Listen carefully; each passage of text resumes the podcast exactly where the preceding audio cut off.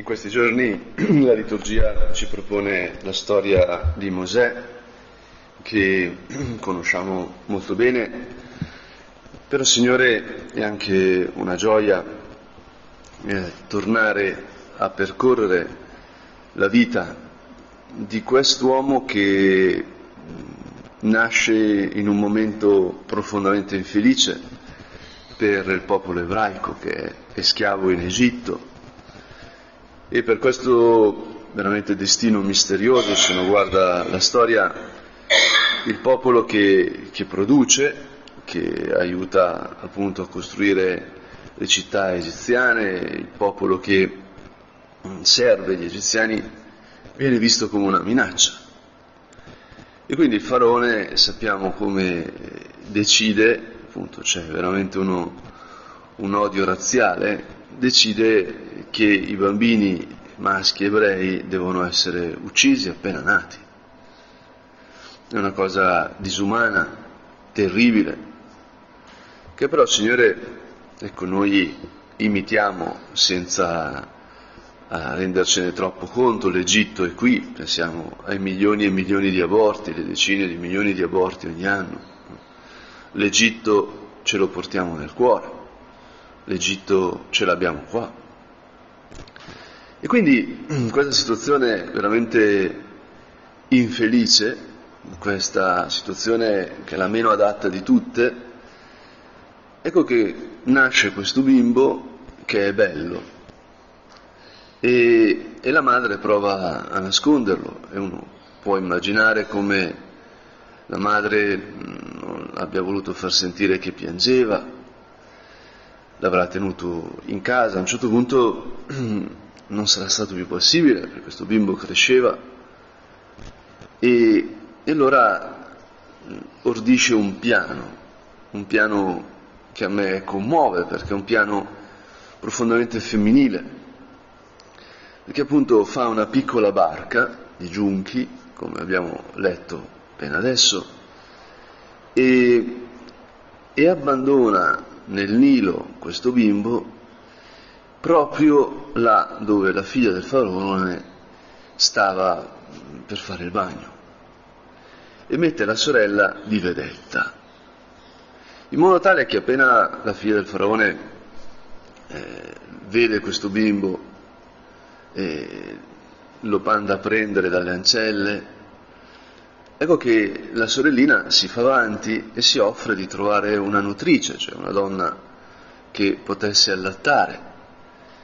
E quindi riporta il bimbo alla madre, che poi lo consegnerà appunto alla figlia del faraone che lo alleverà come un figlio, ma Mosè viene salvato sostanzialmente da una collaborazione tra donne, la madre, la sorella e quella che sarà la madre putativa.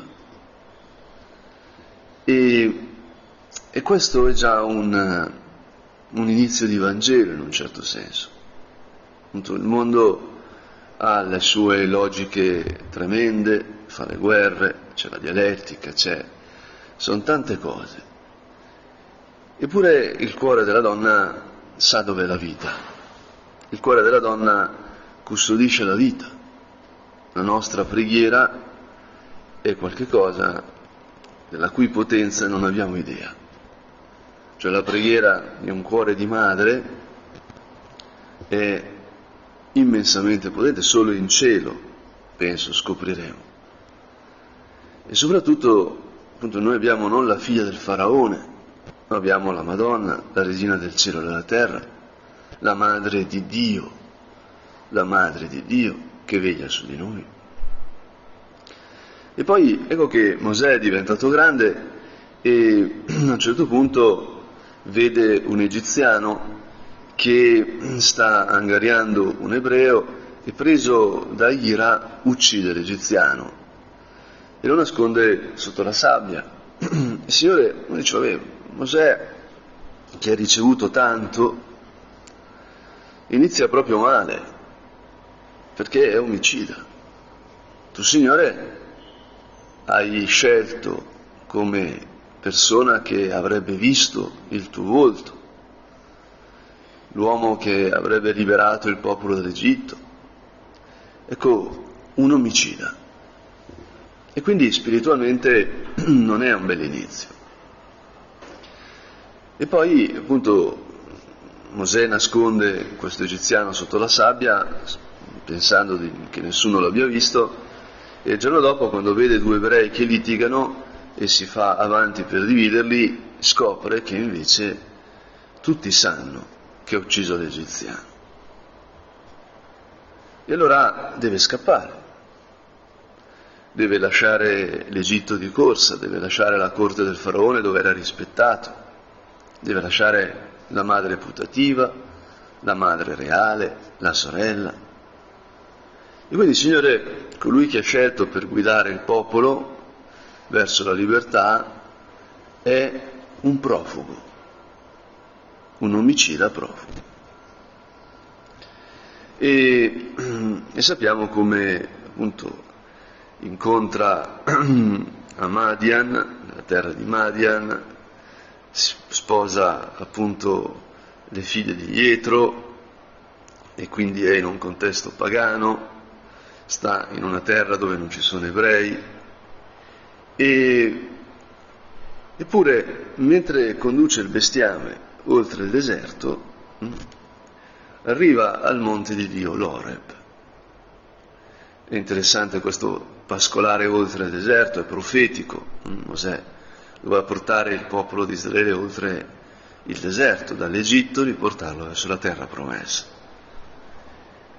E quest'uomo che è segnato dalla grazia fin da bambino, quest'uomo che è nato in un momento veramente poco opportuno, quest'uomo che risponde alla grazia in modo ambiguo, quest'uomo che ha una situazione, potremmo dire, pessima dal punto di vista politico per fare quello a cui Dio lo chiama, nello stesso tempo viene attratto da Dio.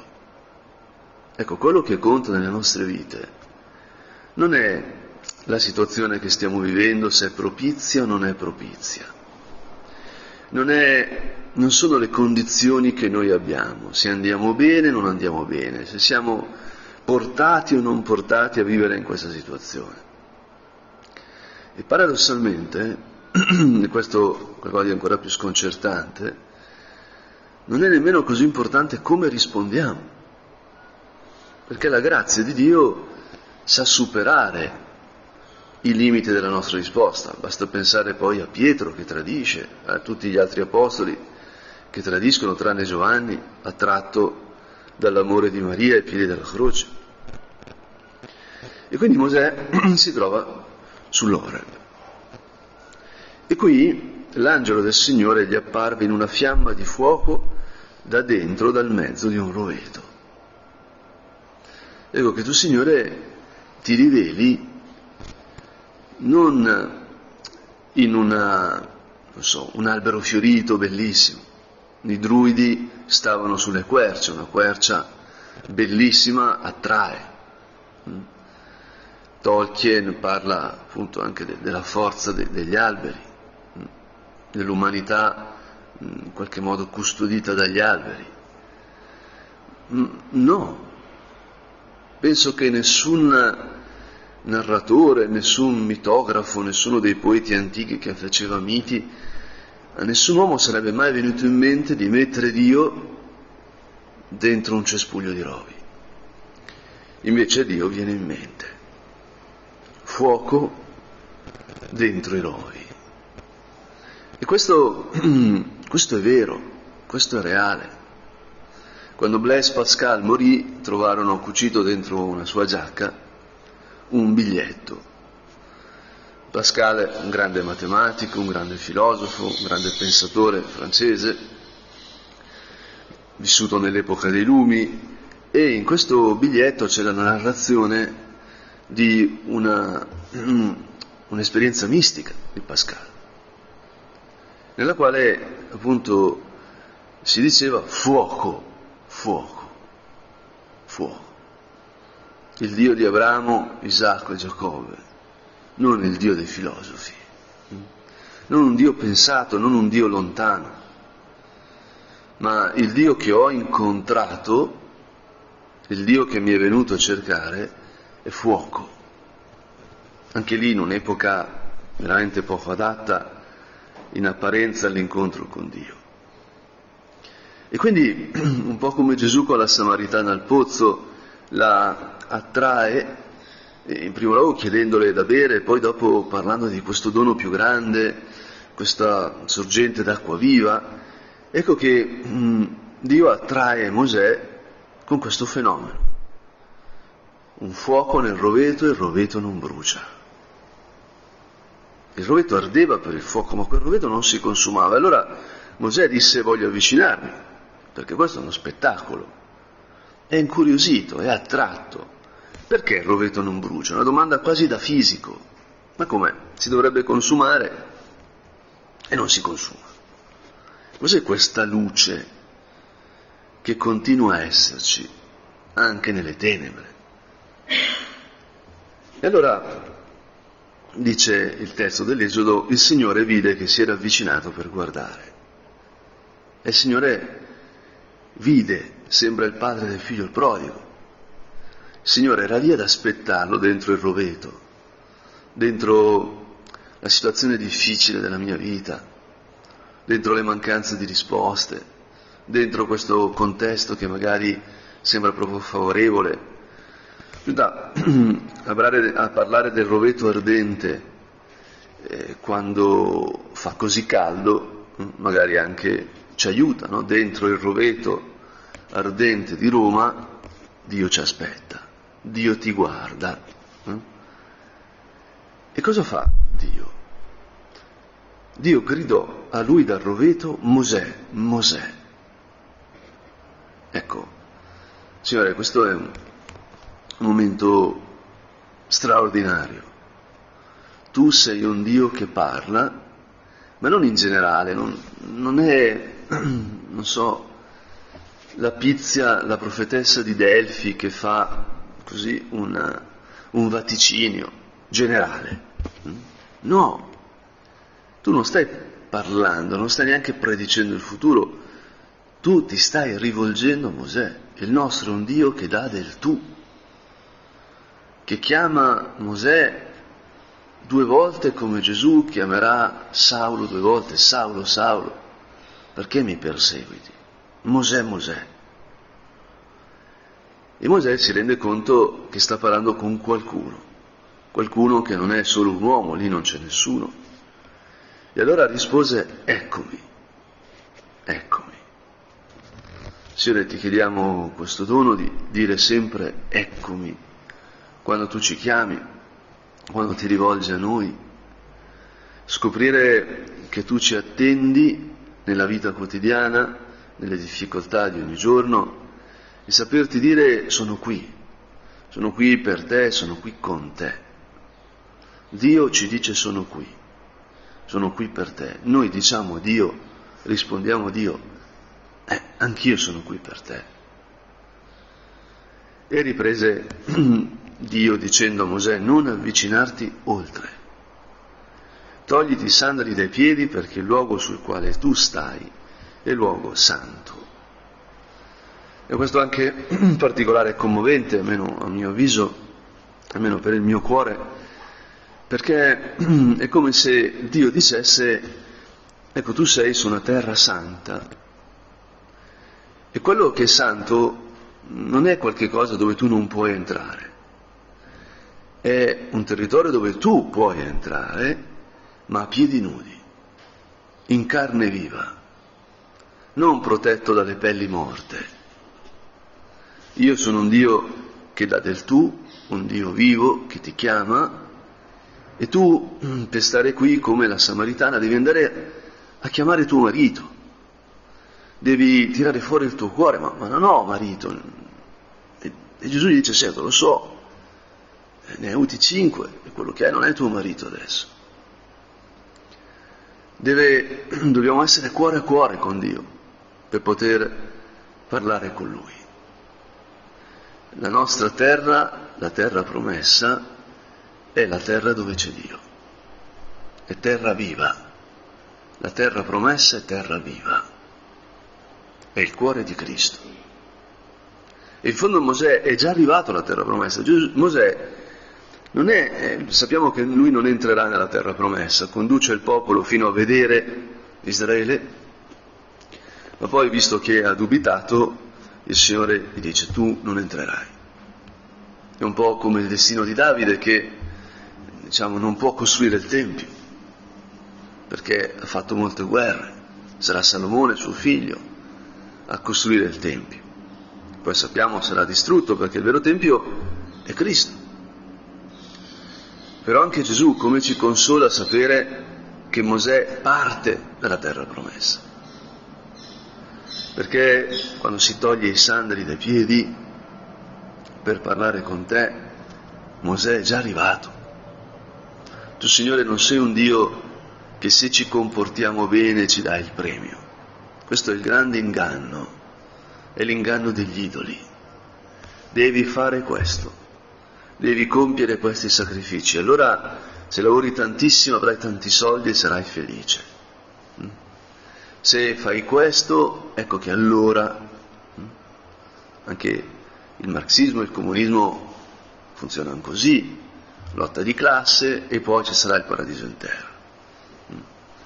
Che oggi questo è molto di moda, no? si cambia la forma di lotta, ma in fondo è la stessa cosa lottare per le minoranze, se creiamo tensione, poi tutti ci ameremo.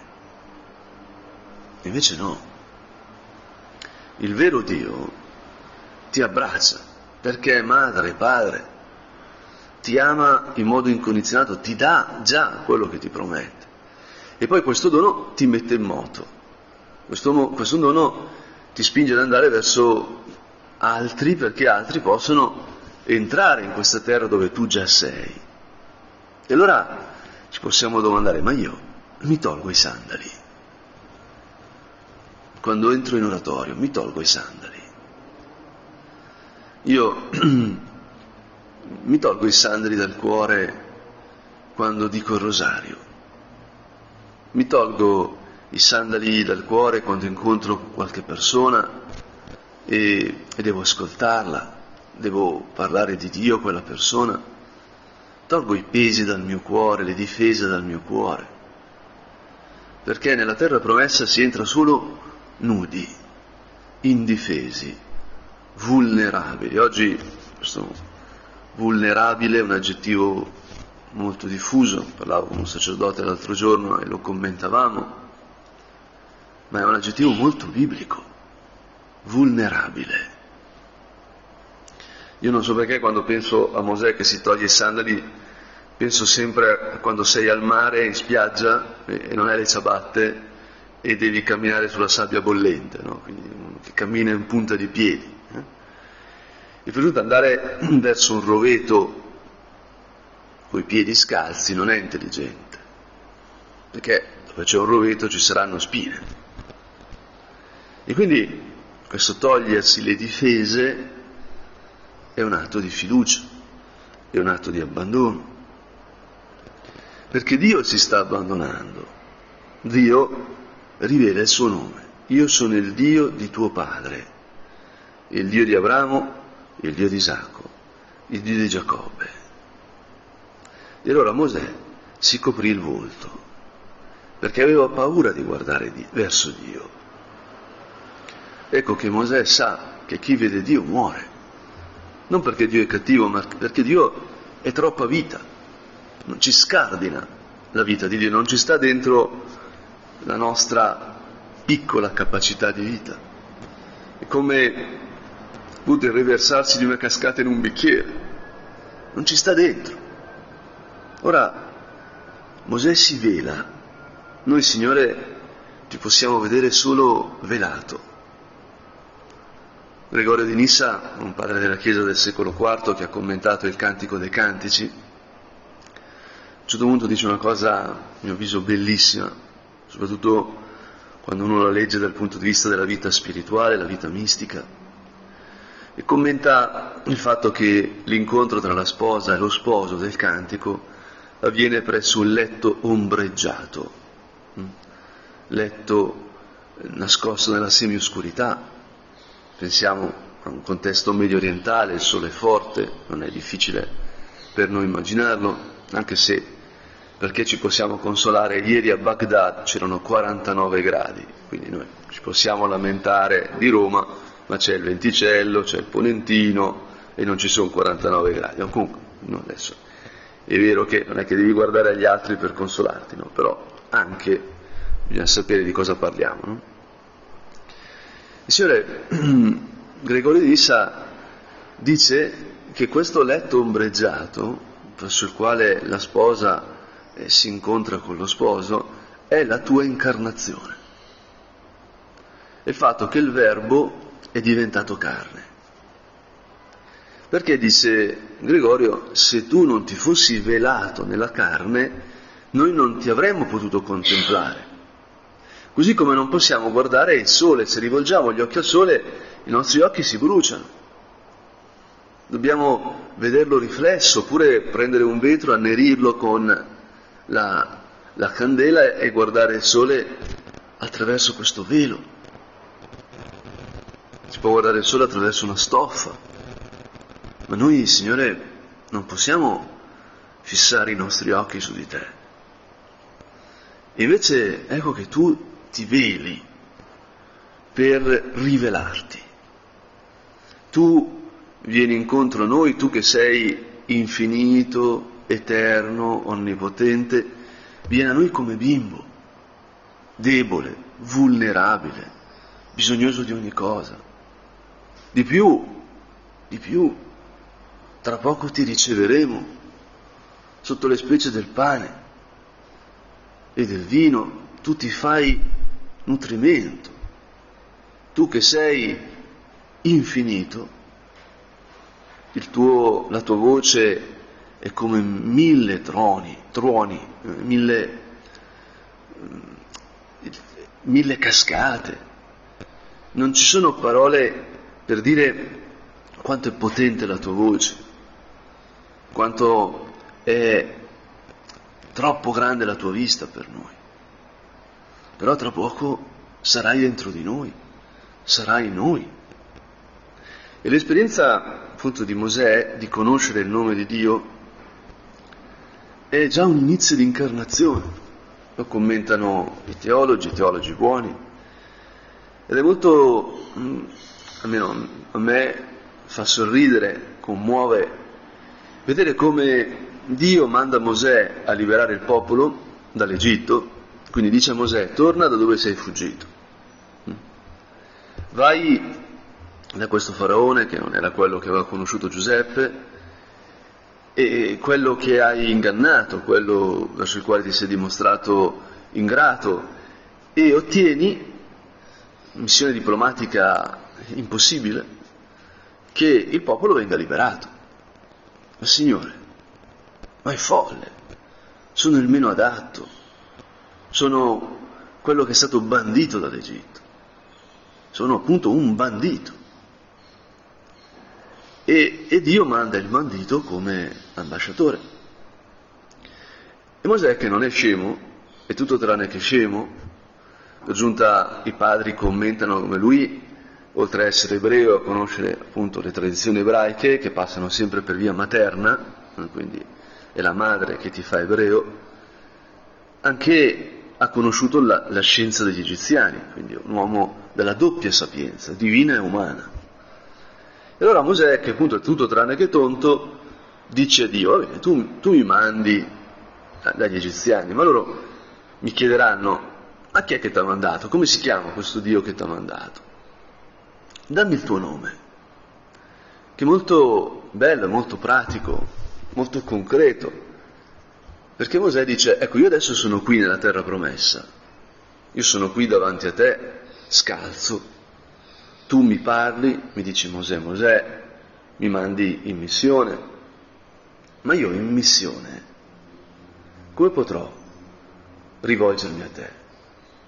Come potrò chiamarti quando ho bisogno? Quando io avrò bisogno di terra promessa e sarò nel deserto, come, come farò? Ecco, la tenda del convegno, l'arca dell'alleanza, era la terra promessa che camminava con gli ebrei. Ed è bellissimo che San Giovanni nel prologo, quando dice che il verbo si fece, fece carne e venne ad abitare in mezzo a noi, per quel verbo abitare usa un verbo greco che è collegato a schenè, che vuol dire tenda, cioè Dio ha messo la tenda in mezzo a noi.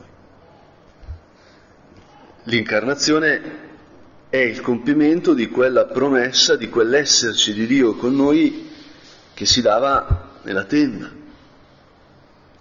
E sappiamo che di giorno c'era una nube che proteggeva il popolo dal caldo, dal sole appunto, e attraverso la nube potevano vedere il sole, che però veniva schermato, e di notte c'era questa colonna di fuoco che li proteggeva, li illuminava, scacciava le bestie feroci, perché il deserto è un posto complesso, perché fa molto caldo di giorno e molto freddo di notte, l'escursione termica massima. E anche lì ci possiamo un po' consolare. Ma Signore, ecco che il dire a Mosè il tuo vero nome implica che lui ti potrà chiamare. Cioè che questa relazione che abbiamo con te, Signore, perché tu ci hai chiamato, questo incontro con Dio è sempre possibile, ovunque noi siamo. Vivere alla presenza di Dio non è un'utopia. La terra promessa è la nostra vita quotidiana. La terra promessa è la nostra situazione concreta, questa epoca storica che viviamo, le complessità di questo momento, questo mese di luglio, magari anche la nostra situazione interiore, magari siamo preoccupati, magari siamo afflitti. Ecco, questa è già terra promessa, non per il caldo o i problemi, ma perché da qui dentro ti possiamo chiamare. E tu vieni, Signore. Il nome di Dio, il nome che Dio rivela a Mosè è io sono colui che è che si può tradurre in molti modi, è molto difficile da tradurre perché è troppo ricco. L'identità di Dio, l'io di Dio è l'esserci. Dio è uno che non può non esserci. Ciò che lo caratterizza come persona, quell'io dal quale viene il Mosè Mosè piuttosto che il Giulio Giulio o Saulo Saulo, è l'esserci. Lui non può non esserci perché è proprio della sua identità. Io non posso non dire Como, perché sono di Como, e non dico Como, non si può dire, non, io, uno può dire Como, ma io che sono di Como, io Giulio, non posso non dire Como, è la mia identità. E così mille altre cose. Sono figlio della mia mamma, quindi per me l'affetto passa attraverso le calorie, non mi potrai mai consolare con dei ragionamenti, i ragionamenti me li produco io, eh, eh mi servono i dolci per essere consolato. L'affetto passa così, eccetera, eccetera. E non potrò mai cambiare, magari dovrò lottare, se, se mi viene il diabete, magari dovrò eh, appunto cercare linguaggi affettivi diversi no? per la salute, ma, ma la mia identità, la mia storia, la mia provenienza mi ha fatto così. Ed ecco Dio che è eterno, che è da sempre, che assolutamente è esserci, ci sarà sempre, è terra promessa, onnipotente, onnipresente. E allora Mosè va, Mosè parte. I padri, lo stesso Gregorio Nisse e altri, leggono questo rovetto ardente come profezia proprio dell'incarnazione di Maria, che con i suoi limiti perché Maria, pur essendo immacolata, è una donna, è una donna mortale, è lì in un posto concreto, a Nazareth. Ecco, questa donna, e Gregorio Nissa quasi chiede scusa perché avvicina Maria a un roveto, però dice, però è così. Nella nostra umanità, nella nostra carne, che è roveto, si fa presente l'infinito. E allora noi, Signore, sappiamo che siamo sempre a casa, nel cuore di Maria. Qualsiasi cosa accada, il cuore di Maria è casa nostra. E per questo siamo sempre a casa nel cuore di Gesù, siamo sempre a casa nel cuore di Dio.